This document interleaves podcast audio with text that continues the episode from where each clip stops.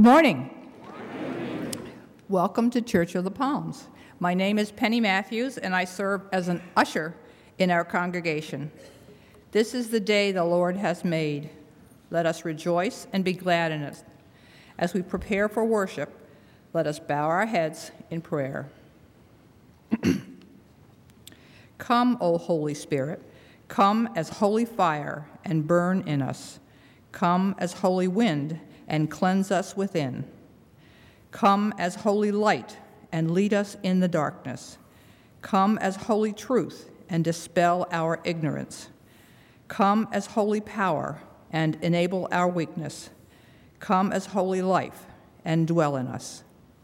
Convert, convict us, convert us, consecrate us until we are set free from the service of ourselves to be your servants to the world.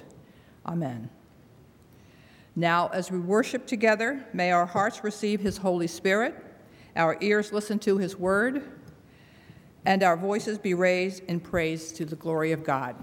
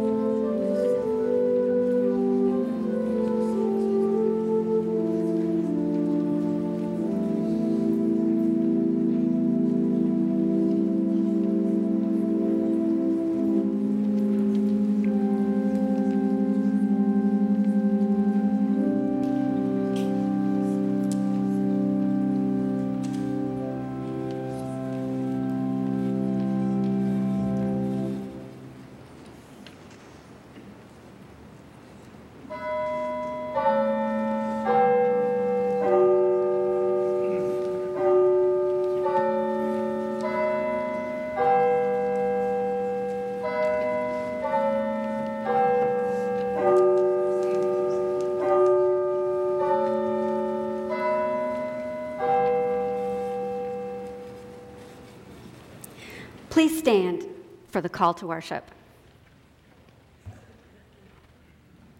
Cry out with joy to the Lord, all the earth. Worship the Lord with gladness. Come into God's presence with singing. For the Lord is a gracious God, whose mercy is everlasting, and whose faithfulness endures to all generations. Let us worship God.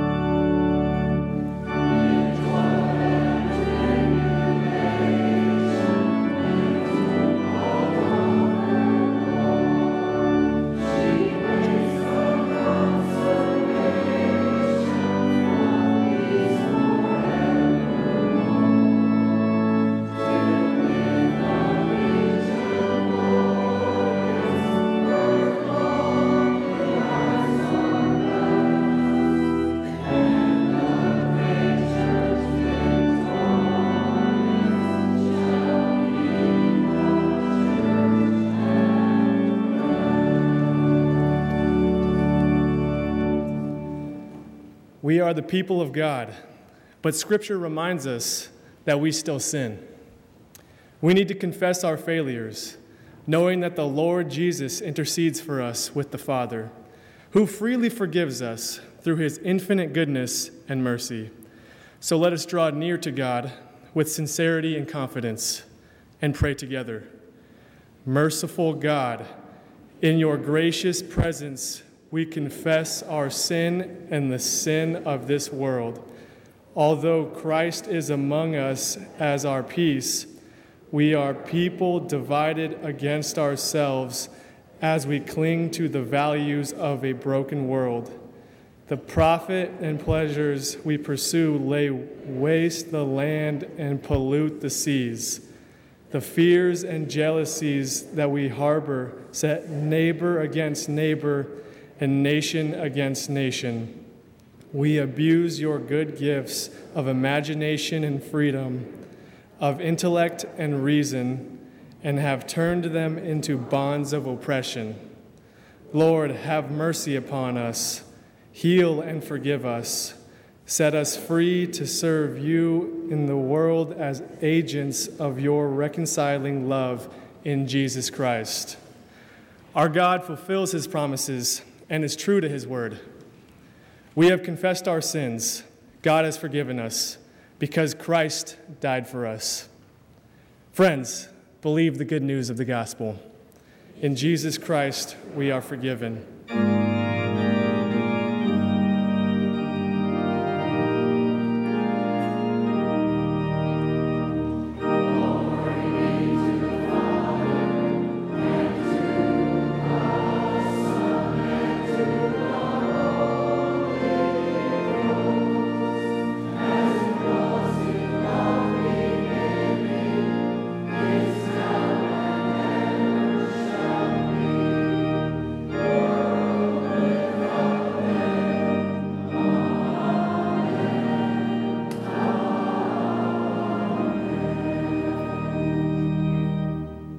Let us say what we believe using the words of the Apostle Creed.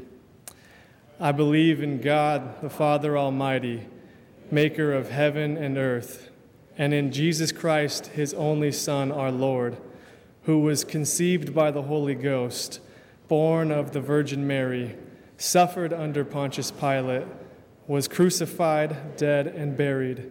He descended into hell. The third day he rose again he ascended into heaven and sitteth on the right hand of God the Father Almighty. From thence he shall come to judge the quick and the dead. I believe in the Holy Ghost, the holy Catholic Church, the communion of saints, the forgiveness of sins, the resurrection of the body, and the life everlasting. Amen. And now we invite you to turn and greet your neighbor.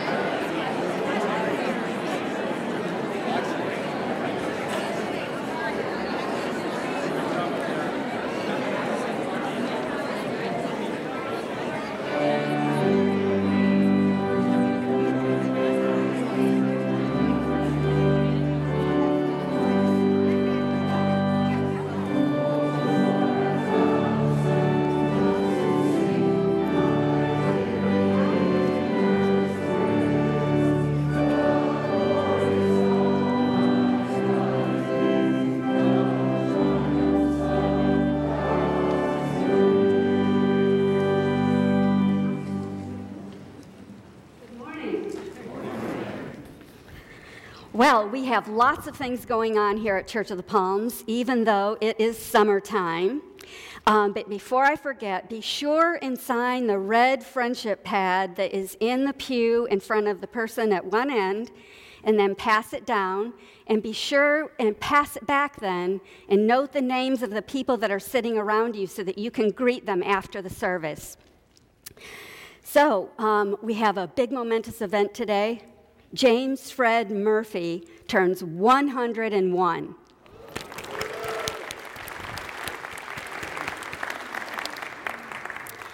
Saturday, we had our quarterly shepherding deacons um, meeting, and nearly 90 people attended. What a great event that was. And speaking of great events, we have one coming up, the Day of Hope, on Saturday, July 22nd. So check your bulletin for donation and volunteer opportunities. And then next Saturday is a big day for our Day of Hope as well because we have training, a backpack prep, and an ice cream social. So check your bulletin for details. Next Sunday also we have the new member class from 10:15 until noon in the chapel.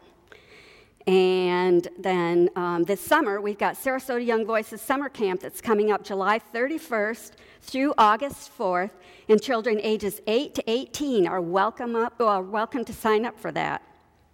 And then, last but not least, the Bloodmobile will be here next Sunday.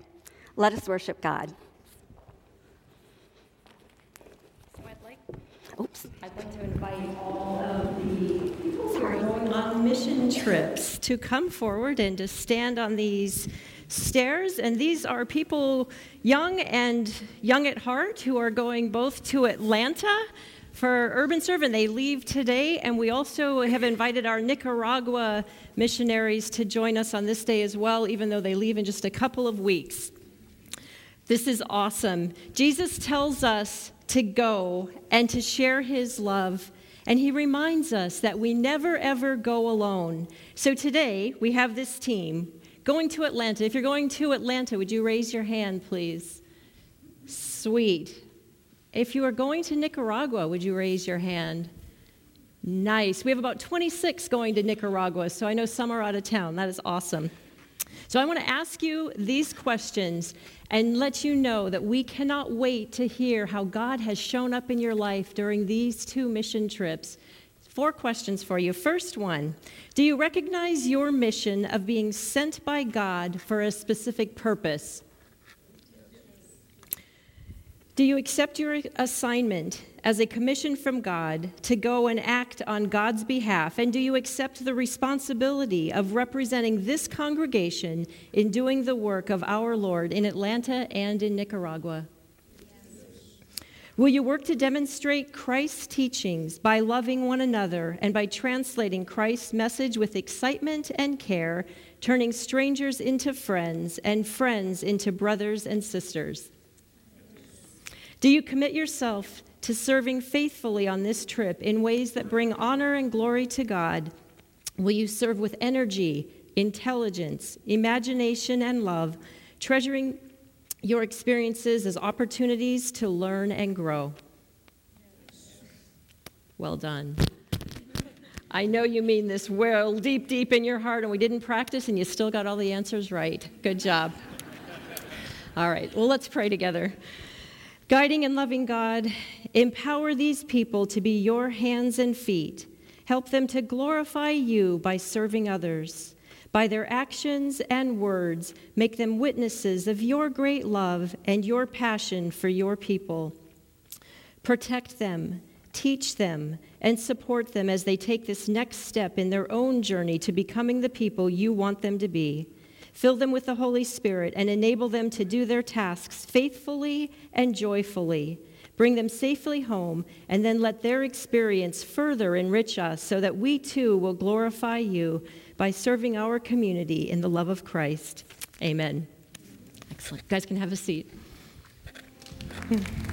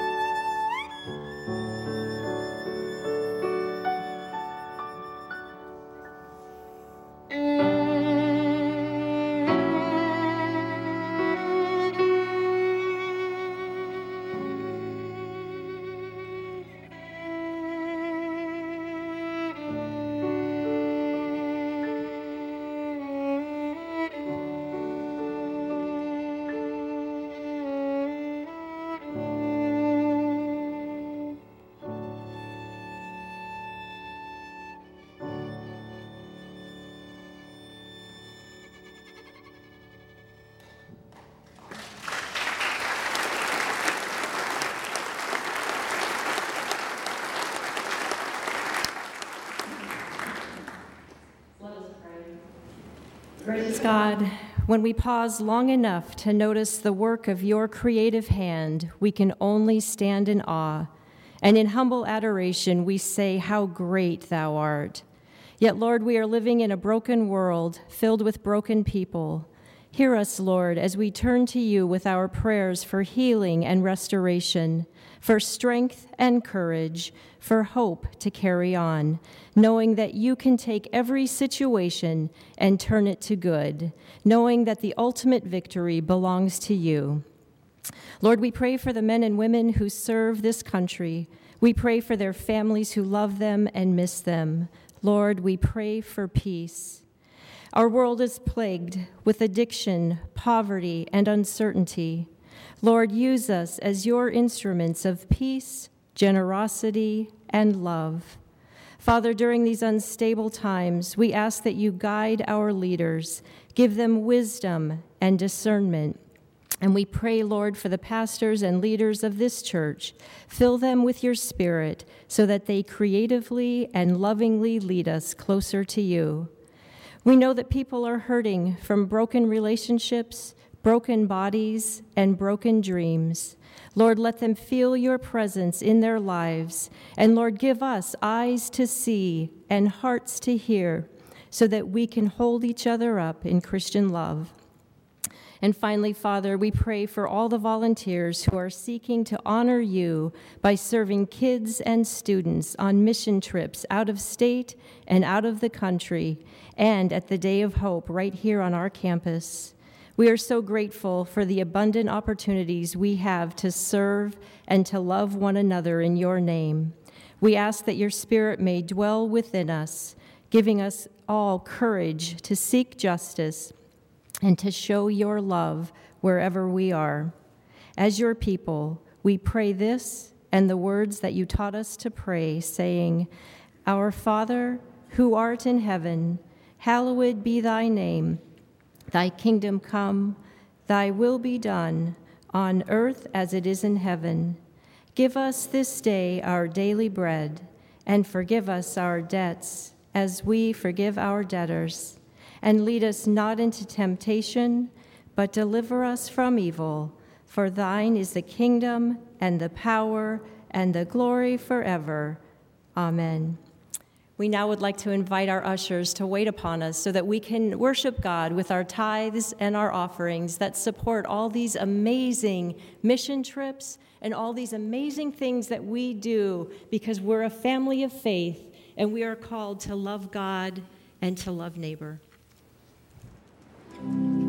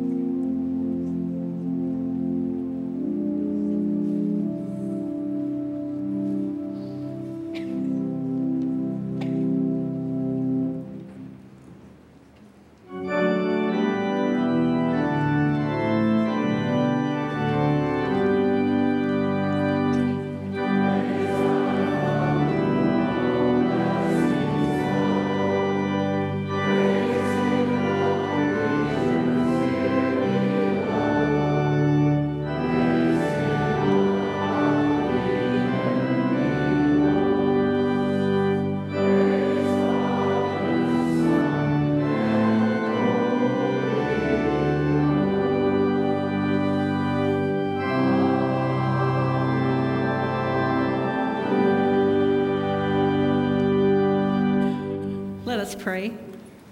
Oh Lord, we thank you for the generosity of this congregation, those who strive to follow you with their words, their actions, and their gifts. We pray, O oh God, that this offering is acceptable to you. Bless and multiply these gifts to be used for your glory. Amen. And now you may have a seat, and I'd like to invite Miss Carol and Adair and children to come forward for the children's moment. You guys get to sit where you are now. Wow. Oh. I know, I remember when they were like this. Yeah. Mm. You guys look good. so do you guys. Come on up. Come on up. I got something to show you. I, how strong do you think you guys are? You guys work out?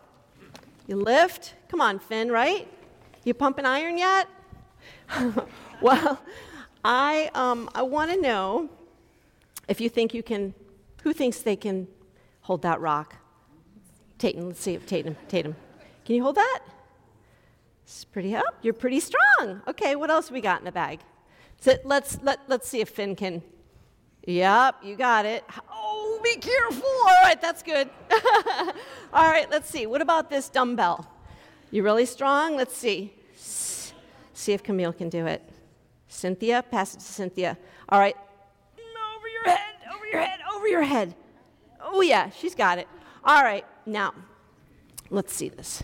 How many of you, that was good. How, you guys are pretty strong. How many of you do you think could lift a car? Nuh-uh. Nuh-uh? I bet you could lift a car. What do you think? A toy car. A toy car. Good thinking. All right, Finn, I'm going to take this from you. You're super strong. But I bet with some help, you guys could lift a car. And have you guys ever seen one of these? Thank you, Adair. Have you ever seen one of these? Yes. This is a car jack. And with the help of this, if you put this under a car and use that little cranky thing, you might actually be able, actually, you could be able to lift a car that weighs over 3,000 pounds pretty easily. You could lift a car with this help, but you couldn't do it alone, could you? No, you couldn't. So, I'm going to hand you this. So, sometimes in our life, we, um, we have to carry some heavy burdens in our life. And I don't mean heavy like car heavy, I mean heavy burdens like tough stuff that you would have that lands on your heart or on your mind, things that you. So let me give an example. Some of you might have somebody that's close to you that's sick or actually maybe dealing with cancer. Sometimes we worry about stuff that happens at home that we just can't fix, and we just wish that things would be different. I don't know what burdens, types of burdens you guys have on your lives, and maybe you don't have very many right now in your life, but I do know this.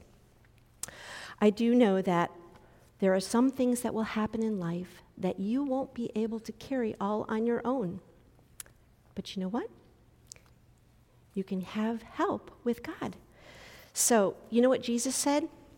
Jesus tells us in the scriptures, He says, Come to me, all those who are weary and burdened, and I will give you rest.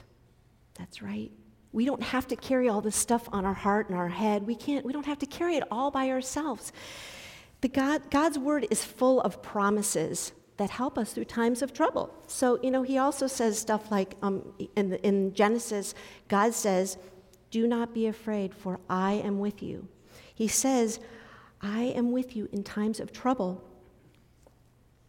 God's words, his encouraging words, will help us when we need to carry a heavy load. So, do you think that means that if we ask him, he will take all of our troubles away?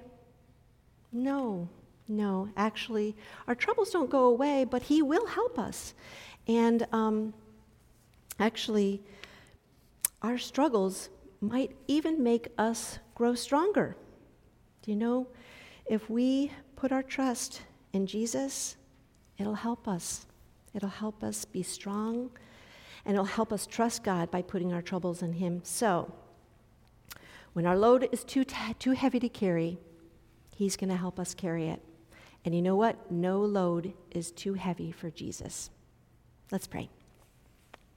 Thank you, God, that you are always with us in good times and also when life gets too hard to handle on our own. Help us to be brave enough to give you our problems and know that you will lead us through the hard stuff.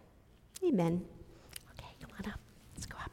All right, now we got to carry all stuff. I'm going to carry. I got this.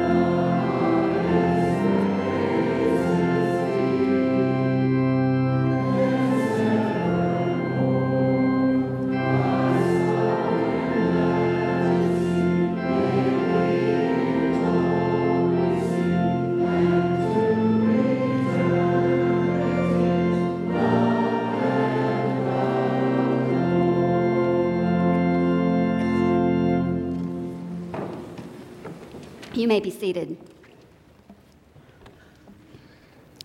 Our scripture text today is Matthew 25, 1 through 13. It's the parable of the ten bridesmaids. Then the kingdom of heaven will be like this Ten bridesmaids took their lamps and went to meet the bridegroom.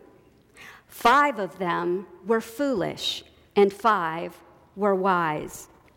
When the foolish took their lamps, they took no oil with them.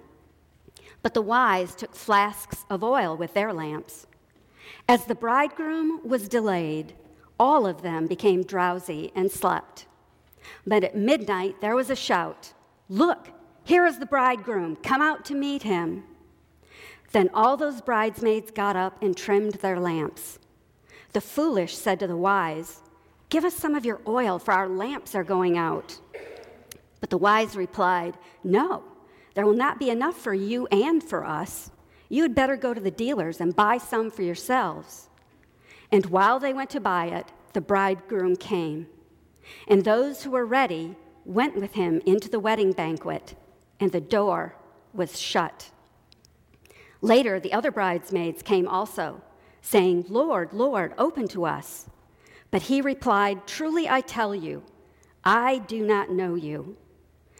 Keep awake, therefore, for you know neither the day nor the hour. This is the word of the Lord. Let us pray. Prepare our hearts, O God, to hear and accept your word. Silence in us any voices but your own, so that we may hear your word and also do it. Through Christ our Lord. Amen. I became a Christian in the early 70s, and soon after was invited to participate in a small group. Our first Bible study was using the book The Late Great Planet Earth by Hal Lindsey, in which Hal Lindsey related current events and nations of the world to biblical prophecies. While he made no predictions about timing, Lindsey's book gave you the feeling that Jesus would be coming back any second. It was so exciting. I can't begin to tell you, I'd never heard this before.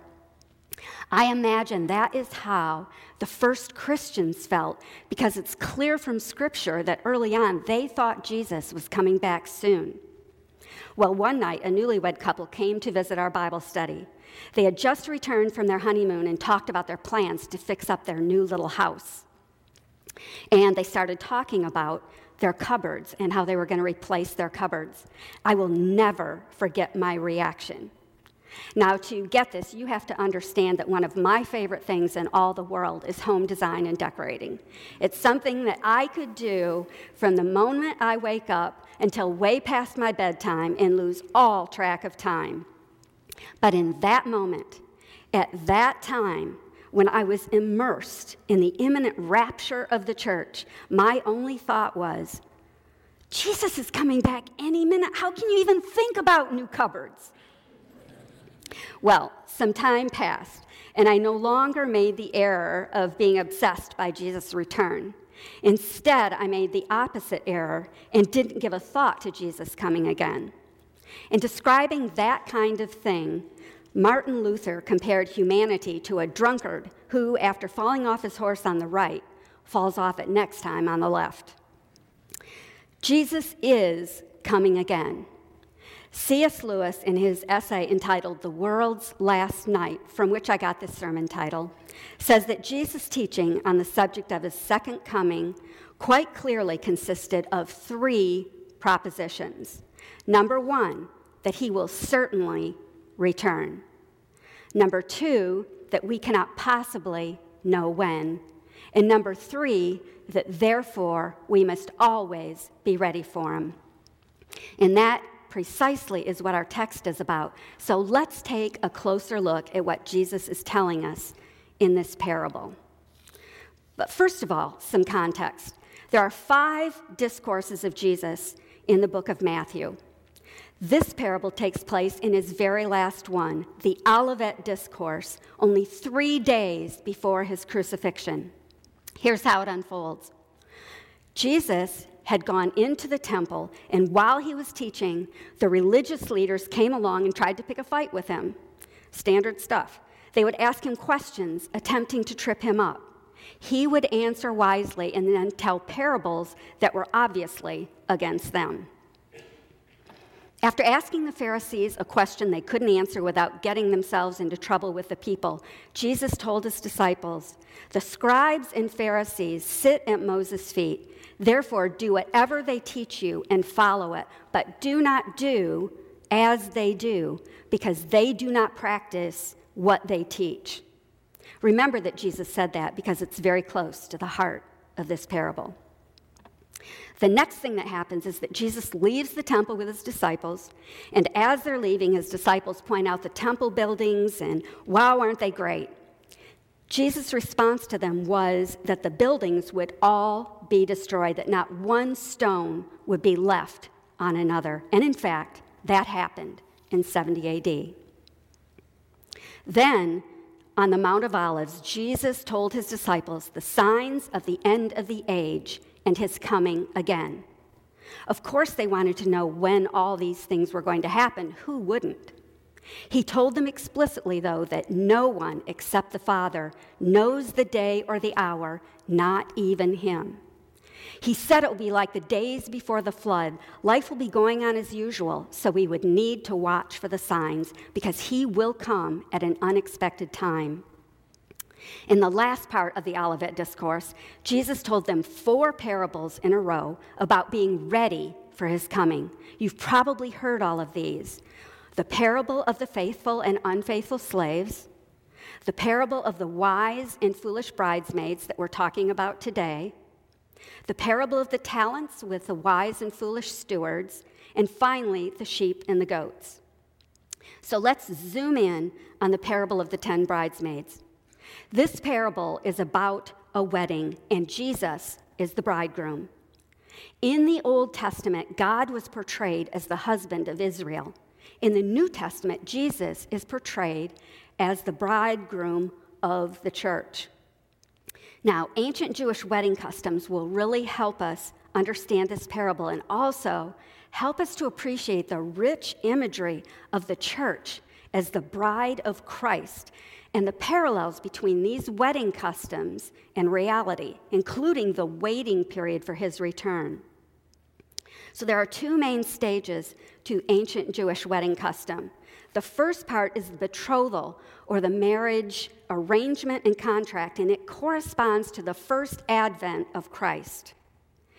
The second stage is the consummation and the celebration, and that corresponds to his second coming. And in between, there is this gap, this waiting period. In this, in the betrothal stage, the first part, the first step is the shidduchin or the match. It's initiated by the father of the groom who chooses a bride for his son. An agent may or may not be used. For example, Abraham sent his slave as his agent to pick a bride for his son Isaac. A special note, given the time in history, is that the consent of the bride was required. You may remember that Rebecca had to agree to go with Abraham's slave. The parallel to the church in this part of the wedding arrangement is that God chose us in Christ before the foundation of the world. And Jesus said, You did not choose me, but I chose you and appointed you that you would go and bear fruit. And then we must agree to follow Jesus. During the next part, gifts are given. The very most important one is the mohar, or the bride price. It was even required by law. It was paid by the father of the groom to the father of the bride and reflected the value of the bride. The parallel to the church on this one is very clear. Our Heavenly Father gave His Son for us. Jesus paid the price for His bride with His life, with His blood. Paul tells us we were bought with a price. Another gift was the matan, or love gifts. They were given by the groom to the bride. They weren't required, but they were a voluntary expression of love. Believers are given love gifts also. We're given eternal life and peace just to name two. And then the third type of gift was the shiluhim, or the dowry. It was given to the bride by her father to equip her for her new life. We believers are given gifts to equip us for our new life in Christ, the Holy Spirit, and spiritual gifts. And then there was the marriage contract, the ketubah. It was a written document stating the mohar or the bride price, the rights of the bride, and the promises of the groom. Our ketubah is the New Testament. It tells us of the price that Jesus paid for our sins, and as well, it tells us of God's love and mercy and grace and his exceedingly great and wonderful promises for us. The betrothal, the Kedushin, is sealed with the cup of acceptance. For the church also, there was a cup to seal the covenantal relationship between us and Christ. At the Last Supper, Jesus said, This is the cup of the new covenant in my blood. Now, the betrothal is legally binding at this point. It could not be broken by a, except by a formal certificate of divorce. But the bride and groom do not live together as husband and wife yet. As the waiting period of the betrothal begins, the groom returns to his father's house to prepare the dwelling place for he and his bride, usually a room added on to his father's house, symbolized by the chupa that you see. Jesus ascended to the Father, and while we are waiting for him to return, he is preparing a place for us. In my Father's house are many rooms, he says. I go there to prepare a place for you, that where I am, you may be also. So, in the ancient Jewish custom, the bride then waited for the groom with devotion in anticipation of his return, the exact time of which was unknown. And for the church, that's you and me, we wait for Jesus with devotion and in anticipation of his return, though we don't know the exact time. The betrothal period was usually around one year, but it could be longer. Tradition dictates that only the father of the groom may decide on the time for the groom's return to carry the bride to the wedding feast. Finally, when that time came, when this waiting period was over, we get to the second part of the marriage ritual. Finally, when the father of the groom gave the go ahead, it was time for the nuptials and the celebration. The groom would return with a procession of family and friends from his father's household, with torches burning, shouts, and the shofar, the ram's horn, sounding to herald his coming. Then the groom, the bride, and their wedding party would process to the groom's father's house where they would celebrate the marriage feast and they would begin their new life together. The parallel to the church is that only the Father knows when Jesus will return. When he does, we will take part in the marriage feast of the Lamb, and we will dwell forever with Jesus in the greatest joy that we have ever known. The parable of the ten bridesmaids takes place during this middle betrothal period, this waiting period. The ten maidens are part of the bride's wedding party. All of the women fell asleep because, the groom, because of the groom's delay. But sleeping was not the problem. It was what the foolish bridesmaids neglected to do to prepare for the groom's coming before they fell asleep that was the problem. They neglected to bring oil for their lamps. The oil is the key to the meaning of this parable. And we can understand what the oil signifies by comparing our wise and foolish maidens to the wise and foolish builders of an earlier parable of Jesus. He said that those who hear and actually do what he teaches are like wise builders who built their houses on a rock. People that hear the teachings of Jesus and choose to ignore them or keep putting them off are like foolish builders who built their houses on sand. When the storms of life come along, as they always do, sooner or later, the houses built on shifting foundations collapse. Jesus also said that the ones who keep his commandments are the ones who truly love him Doing what he says indicates that we believe and trust him.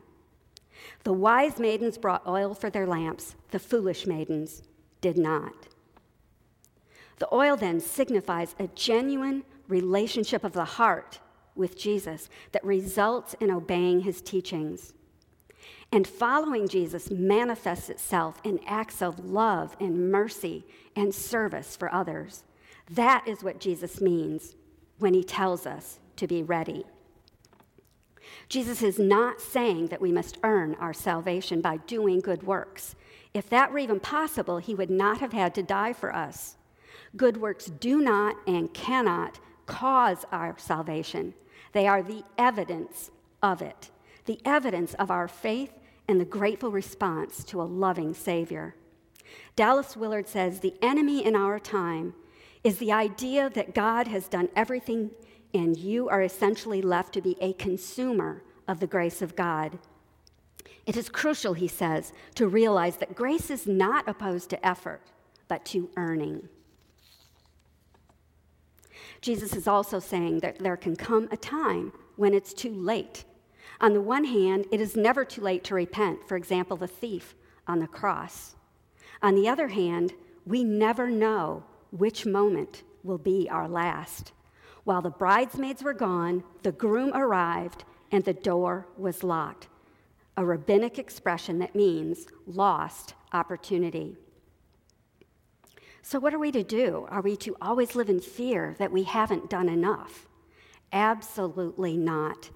That is our tendency, of course, yours and mine, but that's not what God wants for us.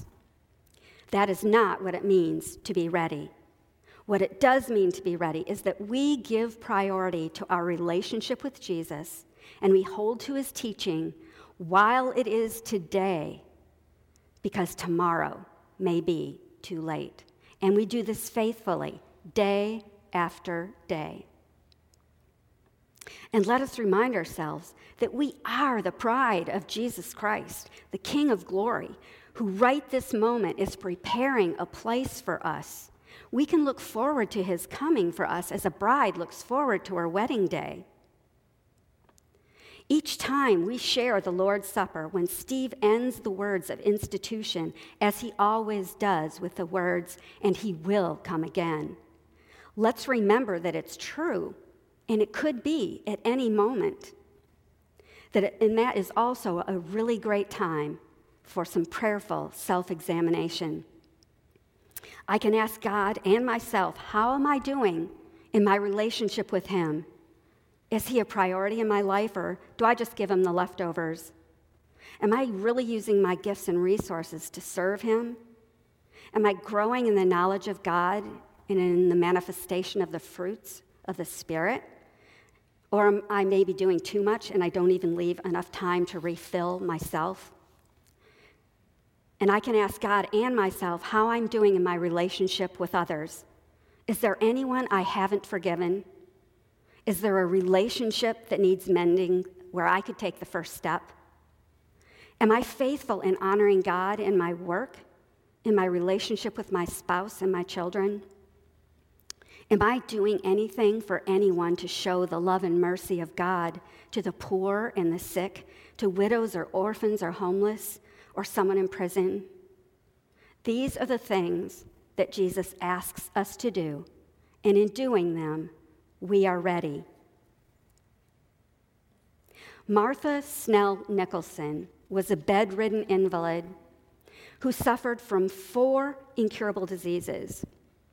She struggled with pain for over 35 years. Through all her pain and suffering, some of the greatest Christian poetry ever written came from her. I leave you with a poem she wrote that demonstrates the heart of a wise maiden with extra oil. When I stand at the judgment seat of Christ and he shows me his plan for me, the plan of my life as it might have been had he had his way, and I see how I blocked him here and I checked him there, and I would not yield my will. Will there be grief in my Savior's eyes? Grief, though he loves me still? He would have me rich, and I stand there poor, stripped of all that is grace. While memory runs like a hunted thing down the paths I cannot retrace, then my desolate heart will well nigh break with the tears that I cannot shed. I shall cover my face with empty hands, I shall bow my uncrowned head. Lord, of the years that are left to me, I give them to thy hand. Take me and break me, mold me to the pattern thou hast planned. What would you do today if you knew that tonight was the world's last night?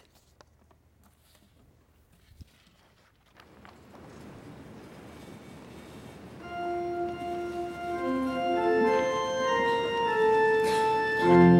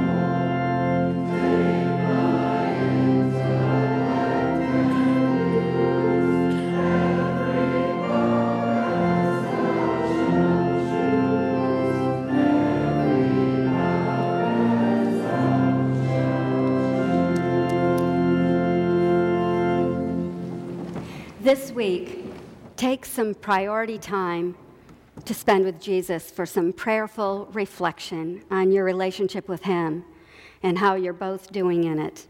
And now, may the love of the Father, the tenderness of the Son, and the comfort of the Holy Spirit be with you now and always. Amen.